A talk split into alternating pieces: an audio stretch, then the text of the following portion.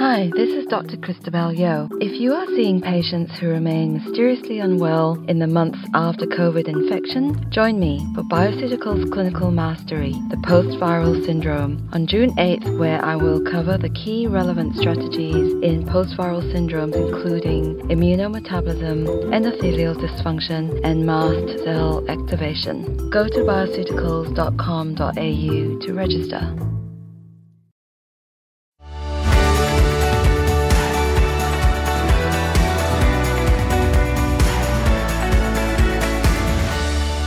Hi, and welcome to FX Medicine, where we bring you the latest in evidence based integrative, functional, and complementary medicine.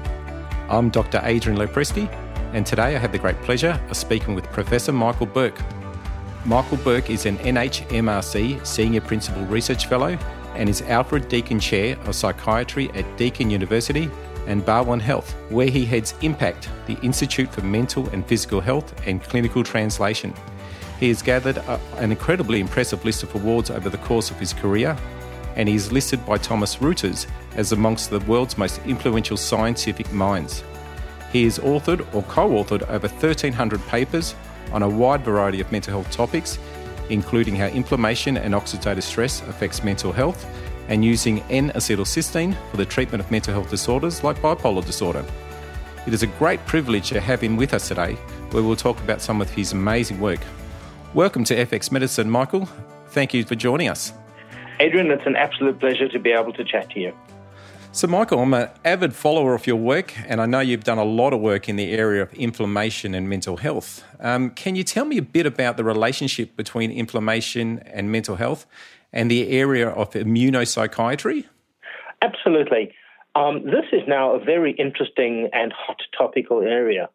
But 20, 30 years ago, um, this was an area that was treated with some skepticism. The idea that inflammation was present in mental health disorders, A, and B, that it had any impact on mental health disorders was rather um, disbelieved. But what's happened in the last couple of decades is a substantial body of evidence has accumulated showing that depression, and for that matter, most other psychiatric disorders, are associated with increased levels of markers of inflammation. Yes. So uh, the problem, however, is that there are many people who meet diagnostic criteria for those illnesses who do not have markers of inflammation. And those markers of inflammation are positive in quite a diverse range of psychiatric disorders, as well as in many medical comorbidities many of those comorbidities also being common in people with depression. So it's a mm-hmm. complicated area. Yeah, certainly the uh, that relationship between inflammation, mental health, and obviously there's also the relationship between inflammation and physical health disorders, cardiovascular disease, for example. So obviously the research kind of showed there was research showing that there's a relationship between inflammation and mental health. Does that then necessarily mean that inflammation can cause depression or, or mental health disturbances, or is it just purely a relationship? That is a really important point. Uh, I think probably the best evidence we've got that inflammation can cause depression comes from experimental studies where inflammatory cytokines are infused into volunteers. And that mm-hmm. induces many of the signature features of depression. That's probably some of the very best uh, evidence that we have. There's also indirect evidence from conditions that are principally inflammatory, and almost every one of these is associated with an increased risk for depression. But it's a bit more complicated than that because many of the lifestyle risk factors for depression, so these are things like physical inactivity, low vitamin D, stress, yes. uh, trauma, poor diet, all of these actually can increase inflammation. So that makes it a little bit uh, unclear whether inflammation is the mediator or the marker. But I think there is a general acceptance in the field that although there are many other pathways involved in the genesis of depression, inflammation is a critical one, at least for a subset of people. At least for a subset of people. Because those uh, studies where they induced inflammation, I mean, it's interesting. Some of those studies, where it created changes in the way people think, didn't it? Or even in terms of uh, how people perceive the world. If you, uh, I've seen some of those research where they gave TNF alpha or, or lipopolysaccharides to induce inflammation, and, and people would be more sensitive to criticism and social rejection and things like that. So that was fascinating work that's been done. Yeah. So the interesting thing is that they, those cytokines reproduce not only the psychological stuff which you mentioned yep. like negative thinking, interpersonal sensitivity, um, but also the classical physical symptoms like fatigue, sleep disturbance, loss of appetite. So that implies yeah. that uh, cytokines really have an important role in the genesis of depression. Saying that, um, if you look at the biology of depression, it's actually very hard to find a system that isn't involved in depression, at least to some modest degree. So it's a yes. very complicated process. Absolutely. So it's certainly not just a simple kind of, uh, you know, inflammation causes depression. Um, there's obviously a whole bunch of other factors that are going on that might that complicate the picture, isn't there? Absolutely. So with inflammation, it's becoming more aware that there's a, re- a relationship between inflammation and, and, mental health, and particularly, I suppose, the, the, the largest body of evidence is around probably depression. So does everybody with depression have inflammation? Is it what the no, research shows? Uh, absolutely mm-hmm. not. So one of the problems is that um, only about a half of the people who have depression, if you look at the scatter plots of the, um, you know, studies comparing controls to people who are depressed, there's huge overlap between those groups.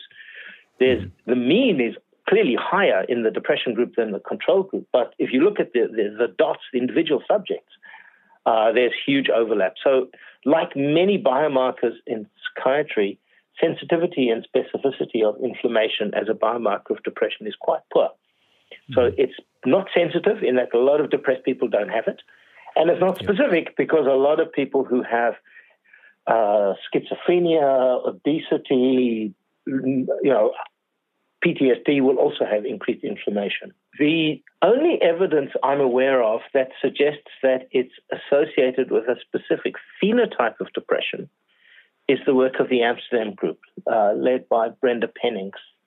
So Brenda's mm-hmm. done some very interesting work where she's divided depression into two types what she calls an immunometabolic depression and a cortisol related depression. Okay. So, immunometabolic depression is the depression which she links to inflammation. So, these are people who tend to have uh, obesity, hyperphagia, so atypical depressive symptoms, and they have increased inflammation. Whereas the group who have classical, typical depression, loss of appetite, insomnia, they tend to have more disturbance in cortisol systems. Now, um, a keen observer would step back and say, actually, both cortisol and, for that matter, inflammatory systems are both stress response systems in different mm-hmm. ways. And I think it's really important for us to stop thinking about inflammation purely as a bug fighting system and mm-hmm. rather think about cytokines and inflammation as part of a broader stress response system, which is really where much more tightly linked to the whole construct of depression. So it's not as simple as just going, okay, this person that's presenting here might be cortisol related or cortisol induced depression, and this one here might be infl- inflammation induced depression. So let's treat accordingly. It's, it's unfortunately it's not as simple well, as that. That's the next step. That's the next step. Mm-hmm. No one's done that yet. Okay. So, so how do you determine whether somebody's more cortisol induced and somebody's more inflammatory induced? So, so you know, your, your typical markers of cortisol dysregulation. Mm-hmm. Uh, so, elevated cortisol, loss of the diurnal rhythm, yep. abnormal dexamethasone suppression test. That's much more likely to occur in people with classical, typical melancholic pattern depression. Mm-hmm. At least according to Brenda. And I have to say, her hypothesis has not yet been amply replicated externally. And then yep. atypical depression, your hypersomnia, hyperphagia, overweight, obese people are more likely to have high levels of cytokines. Um, okay. That okay. would suggest that you could use anticortisol treatments like RU486 in the former group, and you could be using classical anti inflammatory strategies in the latter group. So that's a very clear maybe that arises from that understanding. But that has to be tested in trials. Okay, all right, and that hasn't been done yet. That's at the moment oh, no, just really kind of differentiating to him. Okay, because that's really what's got me initially. I remember looking at some of the studies, uh, an issue around celecoxib uh, for the treatment of depression, and when it was used as an adjunct to antidepressants, there was a study there where there was greater um, improvement in in depressive symptoms when you use the anti-inflammatory and the antidepressant together. And then that was what really led me into kind of looking into kind of natural anti-inflammatories and curcumin, and yeah, we certainly can go into that later on. But uh, that's kind of triggered a whole lot of areas of interest and trialing a whole lot of different compounds with quite variable success rates.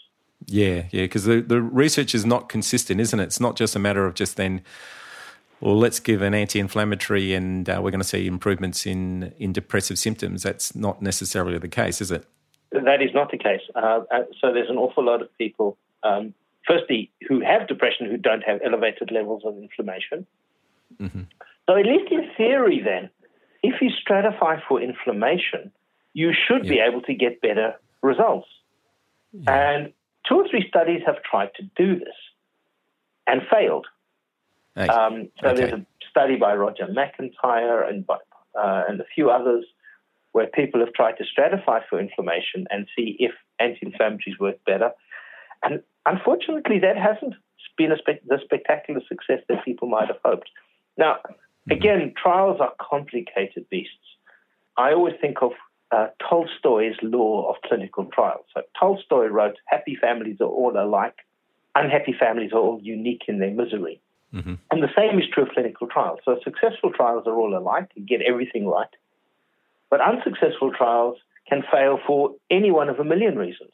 It could yeah. be that the idea you have at the get go is wrong, but it's very common that there are methodological problems that preclude you from detecting the signal. So a negative study doesn't necessarily mean that your idea was bad.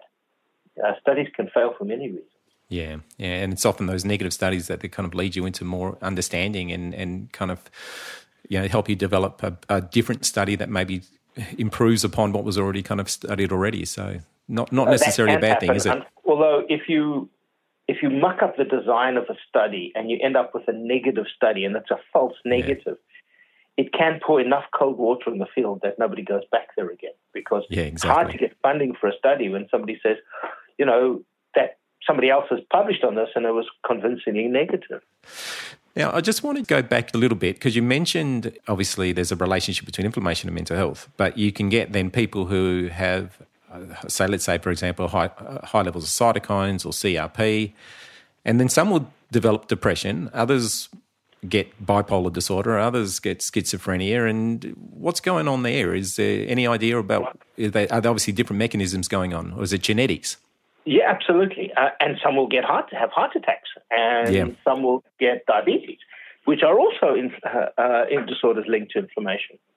So it's really complicated, and I think there's an interplay between. Uh, I think it's also important to remember that inflammation is not a disorder specific thing. So these are mm-hmm. ubiquitous pathways involved in regulation of signaling and defense in every body, bodily system, and therefore are likely to play a role in almost any disease that you care to mention. Yep.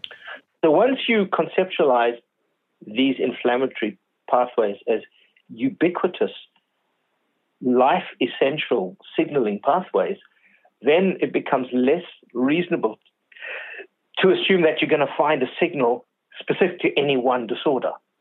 And I think that's what the evidence is now showing.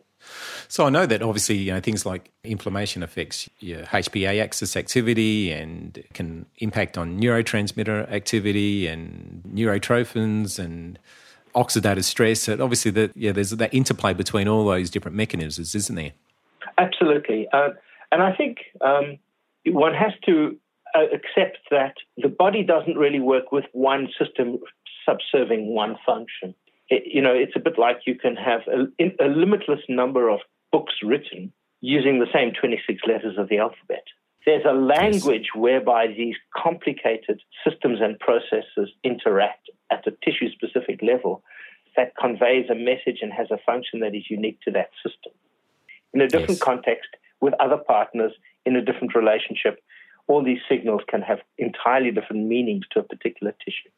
And that's what makes it complicated, doesn't it? You know, I remember initially reading the literature and go, oh, wow, inflammation, mental health, um, that's great. Now all we need to do is reduce inflammation and we're going to be able to, uh, you know, that's going to be the, the key. And while that certainly, yeah, you know. Everything seems so simple, except yeah. it isn't. exactly. All right, so, only, so let's. Uh, the only thing I'm sure about is that no matter how complicated we think it is, it's much, much more complicated than that. Absolutely. So, so let's say, okay, I'm a clinician. I'm seeing somebody with depression. Okay, they're coming into my office or, or some other mental health condition, um, and I'm thinking, okay, maybe inflammation has a role. We don't know necessarily whether it's a major role, but inflammation has a role. What am I looking for? Are they particular tests I'm doing? Are they, um, like you well, said, I, I think at this symptoms? stage of the game, we don't know enough mm-hmm. to suggest that a jobbing clinician seeing a real patient should be measuring inflammation and that this should guide treatment. I think it's too mm-hmm. early to do so. Uh, I would love to be able to say, oh, yeah, you should be able to measuring C reactive protein, and if it's elevated, we should be using an anti inflammatory strategy, and these are the ones that are evidence based. Uh, I think the field's not there yet. A lot of people are hoping that it'll get there. Uh, I'm mm-hmm. certainly one of them. But uh, to be honest, uh, I think it's we're not quite there yet.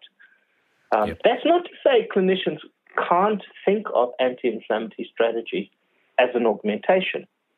Um, but given this current state of play, I would say that they're pretty low down the algorithm of mm-hmm. lifestyle, psychological, and pharmacological strategies.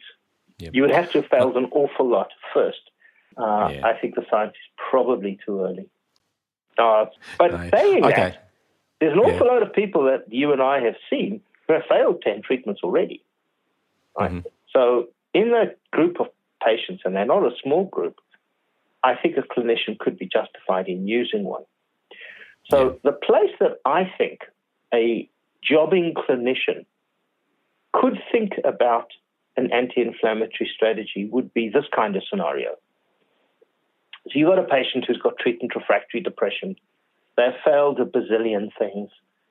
Uh, they're overweight, they're obese, they've got an atypical pattern of depression. They smoke, they've got high blood pressure, and they're diabetic. And their cholesterol's not looking so good. You should put them on a statin. Uh, so there's already a rationale for cardiovascular prevention proactively because we know that depression is a more potent risk factor for cardiovascular disease than smoking. It's a, one of the most robust predictors wow. of cardiovascular disease. So if you already have cardiovascular risk factors and your cholesterol is not looking too pretty, let's assume even it's at the margins of should I, shouldn't I treat. I would argue that because the statins are anti-inflammatory agents, and we know that there's meta-analytic level of evidence that they have modest benefits for depression, you should be prescribing a statin because you've got a conventional justification for the statin plus an added psychiatric possible benefit. So that's the one scenario mm-hmm. that I think routine prescription of an anti-inflammatory agent would be indicated understanding that from a psychiatric point of view, statins are anti inflammatory agents. Uh, from a cardiovascular point of view, they're cholesterol reducing agents. Okay, so you, are using the statin potentially to treat the, the cardiovascular disease and potentially um, it might have mood enhancing effects. Is that what you're saying? Correct. Yeah, yep. that's, that's the kind of rationale where I think today we would be in a position to say uh, that in people with depression who have other cardiovascular risk factors, we should be proactively and aggressively using statins because there's substantially increased cardiovascular risk in our patients. That's why people with schizophrenia die 10 years, 15 years younger than the general mm. population. It's cardiovascular disease. Uh, mm. If I had schizophrenia, I would want to take a statin anyway because it's cardiovascular disease that's going to make me die at age 60, not, not schizophrenia. Yep. Okay. So I think that uh, there's a, a rationale for aggressive early use of statins in cardiovascular prevention, understanding that mm-hmm. there is evident meta-analytic level of evidence that they have benefit for schizophrenia as well as for depression. Wow. I mean, obviously, uh, for our listeners, it's not just a statin that you know you'd be suggesting. There'd be all the lifestyle and psychological based interventions that we need to also encourage too. So, oh, absolutely. I mean, we're focusing on medication in our conversation. Yeah, absolutely. But as a clinical treatment, statin is not first line. First line is diet, exercise, yeah. uh, smoking cessation, all the lifestyle stuff. That, mm-hmm. if you look at the most recent Australian college guidelines, that is now, to use their wording, a non negotiable first line, mm-hmm. which is quite remarkable. Uh, it's a yes. massive change in the way we're thinking about this because there's evidence that individually, exercise is a useful antidepressant agent. Smoking cessation helps mental health. Diet modification um, is uh, has evidence of having antidepressant efficacy. So if you bundle that lot together, together with the health benefits for all the highly comorbid and disproportionately more common medical mm-hmm. conditions that plague our patients, diabetes, yep. cardiovascular disease, stroke, the you know lifestyle is critical for all of the above. Mm-hmm. So you've got your statins, and obviously, you know, you've mentioned all the lifestyle, which is integral and, and should be the initial part. There's also you've done some work around other um, medications like aspirin and minocycline, and as as yeah, antidepressants absolutely. too. Now, what's the evidence showing around that? These are really complicated agents, and they're all very different. So mm-hmm. minocycline is work led by Olivia Dean, and minocycline is an old antibiotic. It's a tetracyclic antibiotic. Mm-hmm. But minocycline is complicated because it has many effects, one of which is anti inflammatory. But it also has very robust effects on neurogenesis. So it's one of the agents that is the most potent triggers of new neuronal growth and development. So all of a sudden, minocycline is looking like a very interesting, potentially anti inflammatory agent. We did work with aspirin uh, mm-hmm. and came to a very different conclusion.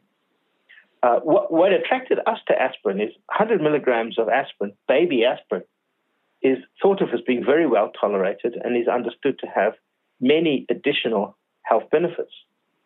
So when I heard that there was a study being planned to look at aspirin as a preventive agent in the elderly, the so-called mm-hmm. ASPREE study led by John McNeil, uh, we were very keen to add on depression as an endpoint, and we were lucky enough to get the grant funded to do so.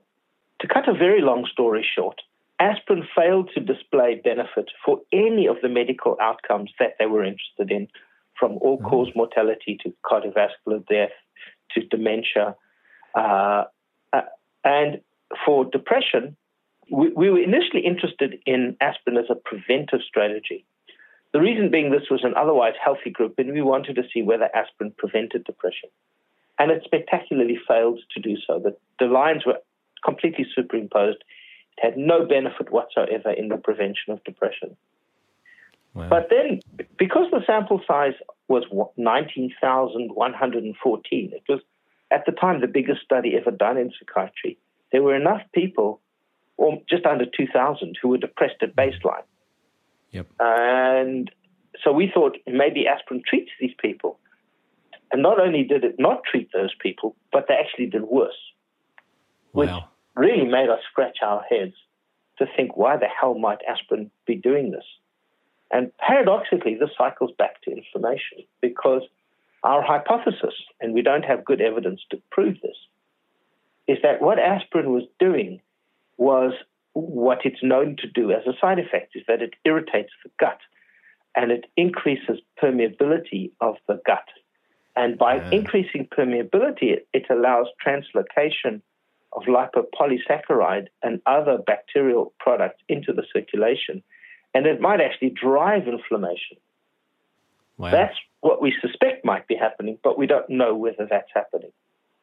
But either way, low dose aspirin is pretty much dead in the water as a therapy for depression after that study. And, and so, what about pharmaceutical antidepressants, yes, uh, selective serotonin reuptake inhibitors, and other antidepressants? Do they have anti inflammatory effects? Yes, they do. So, um, there's quite a lot of evidence, you know, pre post administration suggesting that conventional SSRIs reduce circulating anti inflammatory levels. Mm-hmm. What's not 100% clear to me is whether this is the direct effect of the SSRIs themselves or whether this is a, a state dependent marker such that you, dep- you have more inflammation in the depressive phase than in the euthymic phase. Yeah. And the transition to depression, it, from depression to euthymia, is lowering depressive, uh, sorry, infl- inflammatory markers. I'm not mm-hmm. completely clear of, of, of, that. So does that mean that uh, is there research showing that people who improve in mood, do they also have a reduction in inflammation, or is it evidence yes, not kind they of? Do. And do. the best evidence comes from studies of electroconvulsive therapy. Mm-hmm. So uh, because there's no medications involved. So yep. if you give somebody ECT and their mood improves, inflammation goes down, okay. which is really wow. interesting. Okay. And so if the inflammation doesn't go down, does that mean that they're more likely to be treatment resistant? Well, inflammation is associated with treatment resistance generally, okay. but not in the. Yep. I don't know that that's ever been shown in the context of ECT. Okay, so just to recap some of the things you've um, before we move into the, uh, some of the treatments, but just to recap some of the things that you've mentioned. So we've got then there's certainly a relationship between inflammation and depression not everybody with depression or, or, mental health disturbances have inflammation, but you mentioned maybe around the research indicates around 50% of people will have some form of elevated inflammation. And then um, you mentioned that if we're looking at inflammation, uh, people who are more likely to have inflammation, they've got maybe your, your lifestyle based, you know, obesity and maybe poor sleep and, and things like that. You mentioned also that they are more likely to have atypical depression. So, c- can you just recap atypical depression? What are the symptoms of atypical depression? So, atypical depression, well, let me start with talking about what typical depression is. Yeah. So, typical depression is uh, you can't sleep, you can't eat. So, you either got classical sleep disturbances mid terminal, you wake up in the middle of the night and you're waking up much earlier than normal and can't get back to sleep, and loss of appetite, loss of weight. So that's typical or, meta- or melancholic pattern depression. Atypical is the opposite. Um, so atypical depression historically was defined as having four symptoms. They included increased appetite, increased sleep, uh, mm-hmm. rejection sensitivity, uh, and marked fatigue. Some people call this leaden paralysis. So yeah. people just felt completely exhausted and could not move. So that's atypical depression. Mm-hmm. Interestingly, um, there's a signal that atypical depression might be more common as a phenotype of bipolar than unipolar depression. Now, I don't know that anybody has uh, systematically studied this and certainly studied anti inflammatory strategies differentially across the two. Uh, but that is an interesting differentiation. Wow. Okay. So, so obviously, anybody then presenting with that atypical depression, um, which is quite common, isn't it? It's not uh, uh it's not atypical. At all, no. Yeah. I, so, here's one yeah. of the problems with atypical depression, right? It's ignored and missed, and people don't pay attention to it. And the reason being that our conventional rating scales for depression, like the Montgomery and the Hamilton, have no items for atypical depression. So they don't measure it, but people ignore it. You know, it's the usual mm-hmm. story. If you don't me- uh, if you don't measure it, uh, nobody does anything about it. So uh, one of the things we did many moons ago is develop a, particularly because it's more of an issue for bipolar disorder, uh, atypical symptoms. The first person who really drew much attention to this was Phil Mitchell, and he writes about the bipolar signature, which includes a lot of atypical symptoms. Mm-hmm. Um, so we developed a specific rating scale called the bipolar depression rating scale, which measures atypical symptoms uh, because most rating scales don't. And so, people can people get access to that rating scale? Oh yeah, it's on the web. It's free. Okay, so just type in bipolar uh, rating scale. Bipolar depression rating scale. Okay, all right. So a good tool to potentially use uh, in practice if people uh, want to assess that. Yeah, yeah, for sure. Okay. All right. Um, I'll just touch on this, but I know that you also have done a lot of work on oxidative stress and mitochondrial dysfunction and, and mental health. Uh, they're obviously uh, other potential drivers of um, of mood disorders. Absolutely, and they're not disconnected. So, for example, oxidative stress um, is tightly interconnected with inflammation. Uh, the drivers of inflammation and the drivers of oxidative stress are very similar. And mm both interact very tightly with mitochondrial function. Um, infl- high levels of inflammation are amongst the most potent suppressors of mitochondrial function. And in a way, that is nature working. Because if you have an infection, the body needs to quarantine all its energy for fighting the inflammation. And if you're using that energy running marathons, you're going to die. So nature evolved to shut down mitochondrial energy generation if you've got high levels of systemic, systemic inflammation. The consequence in an inflammatory disorder like depression is you then have persistent raised inflammation and you then have persistently suppressed mitochondrial function uh, and that leads to all kinds of other problems, not only the symptoms like fatigue, um, but it also then ties into other medical disorders where mitochondrial functioning is critical, like uh, you know diabetes or cardiovascular disease. So that's got me thinking a little bit. You know, if we go out and go, okay, let's give a whole bunch of anti-inflammatories because we think inflammation is going on, and and that, that potentially reduces the inflammation and, when, and we're not treating the drivers of the inflammation, we might then be reducing inflammation and doing more harm than good because the inflammation's kind of in there as a, an adaptive response. There's something going on, either lifestyle wise or biologically wise, that we really need to identify and treat. And if we just reduce inflammation by giving all these anti inflammatories, we might potentially be doing more harm than good. Well, that's possible. Uh, it's an entirely mm-hmm. plausible thought.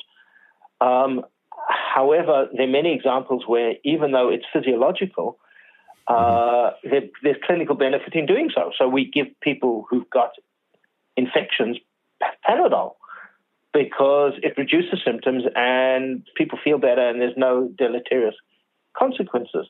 Mm-hmm. Um, but you're right in as much as if the inflammation is coming from physical inactivity, smoking, obesity, poor diet, an inflammatory diet, then yes, you'd imagine that the deleterious effects of those lifestyle behaviors may well not be compensated by simply taking a pill.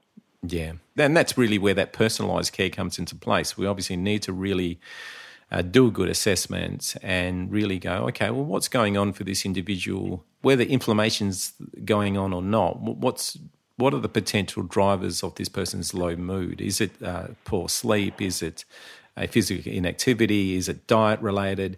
And uh, we really need to kind of target those areas, don't we? Absolutely, which is why I agree with the college guidelines that lifestyle modification should be routine in the work that we do. And it doesn't have to be dramatic or mm-hmm. overly comprehensive if you can convey to people just the advice that, you know, Mr. Smith, your smoking might be contributing to your depression, and there's good evidence that quitting smoking is going to improve your mental health. So instead of thinking about smoking in the too hard basket, you should be thinking about smoking as low hanging fruit mm-hmm. and really trying to quit. And there was a misperception many moons back that people with psychiatric disorders are less likely to quit. That is not the case. Uh, so we need to be doing this and we need to be giving that kind of routine counseling. Similarly, around physical activity, similarly, around diet. Yeah. Again, the rules around diet don't have to be complicated, they can be really simple certainly. And obviously, when they're feeling depressed and motivated and, and fatigued, you know, complicating it can make them feel worse potentially. So we really need to be aware of where they're at and, and ensure that the treatment recommendations we offer are reasonable for them. So. You just make i'll just also go back. You mentioned kind of smoking. This is what i was kind of alluding to before was like you got somebody smoking and they go mr smith you're smoking so therefore we know that that can cause oxidative stress. So here is a whole bunch of antioxidants to uh, combat your smoking the, the damaging effects of your smoking. We really got to be careful about doing that don't we? Well i think there's almost no evidence that that kind of strategy is helpful. yeah, exactly. Are you able to kind of tell me i know you've done a lot of, on N-acetylcysteine and yeah, can you tell me a bit about the NAC, the N-acetylcysteine work that you've done, and what, what the research is saying about that? Well, we came to N-acetylcysteine. We were working with Ashley Bush at the Florey at the time, and there was a pa- paper came out by Kim Do from Lausanne in Switzerland, which said that people with schizophrenia had dramatically lowered levels of glutathione in their brains. The glutathione is the brain's major antioxidant, and N-acetylcysteine is the juice that replenishes glutathione. So we thought, well, there's a simple solution to a complex problem. Let's give them NAC. Uh, and we did a trial in schizophrenia, and we showed significant but modest benefits in uh, schizophrenia, particularly negative symptoms. But it took an awful long time for that to work. So uh, it was really only significant mm-hmm. Uh, at the six month time point. Um, okay. And since then, a number of studies have come out. Uh, some of them negative, some of them positive. Um, but reassuringly, more recent meta analyses of the just over half a dozen studies are out there suggest that it is effective. Uh, and just yesterday, a network meta analysis came out of nutraceuticals mm-hmm. for schizophrenia um, suggesting that NAC was the most effective nutraceutical for the treatment of schizophrenia, which was kind wow. of heartening. Uh, I also have to say, uh, caveat with NAC that it is very slow to work. Uh, we're mm-hmm. looking at six months before you really notice anything. And the effect sizes are modest. Yeah. You're not looking, it's no clozapine. It's not going to take somebody, uh, it's not a, a cure all, but yeah. In people with significant schizophrenia, particularly negative symptoms, um, it does offer modest benefits. Mm-hmm. Uh, but that's better than you get from most other therapies, which do not, where particularly for negative symptoms, there are really no good treatments for negative symptoms. So I still think it's useful to the field. What was the dosage that you that you use for NAC? So we use two grams a day. Uh, other mm-hmm. studies have gone up a bit. They've used some have used three, some have used two point four. Mm-hmm. But that's kind of the ballpark where most people are sitting at.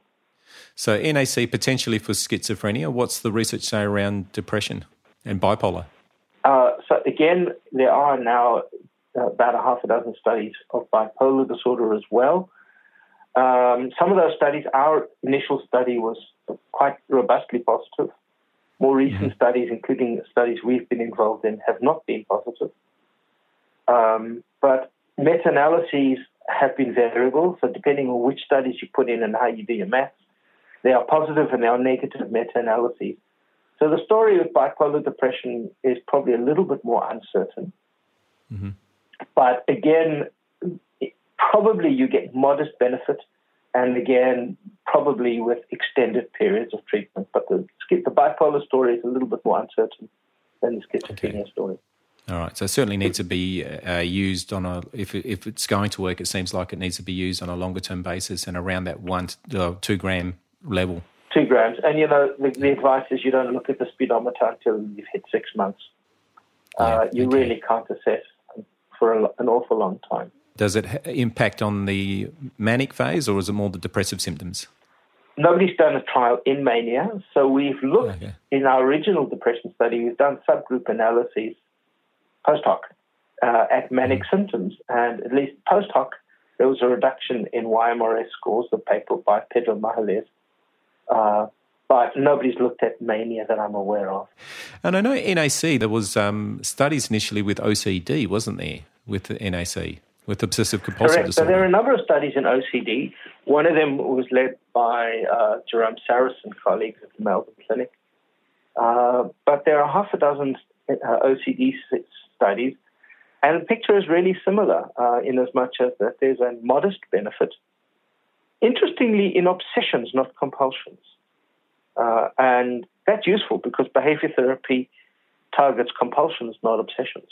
Absolutely. Um, but wow. again, the, the benefits, if they are there, because the data is soft, are mm. relatively modest. But the advantage that NAC has is its tolerability and safety appears to be pretty good.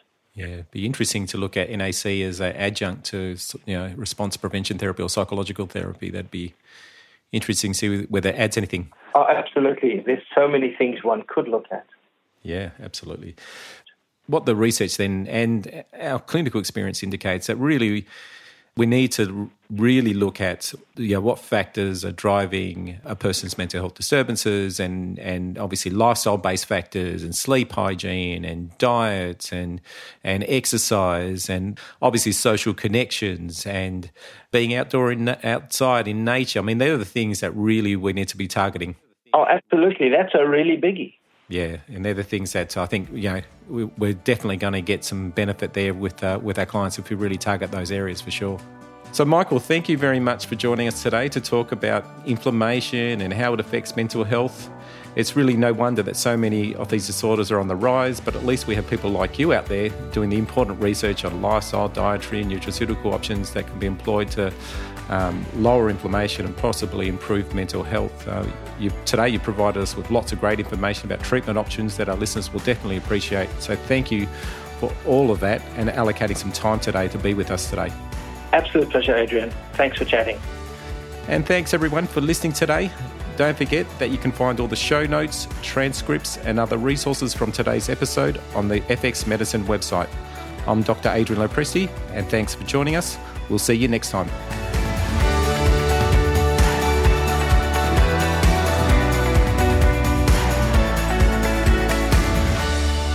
Podcast is intended as healthcare practitioner education only, and it is not a substitute for medical advice, diagnosis, or treatment. Hi, this is Dr. Damian Kristof. Join us on FX Medicine next week, where I'll be talking to Ben Southam about all things exercise physiology and how it integrates into your patient's care. Subscribe to us on your favourite podcast app and follow us on social media to make sure you never miss an episode.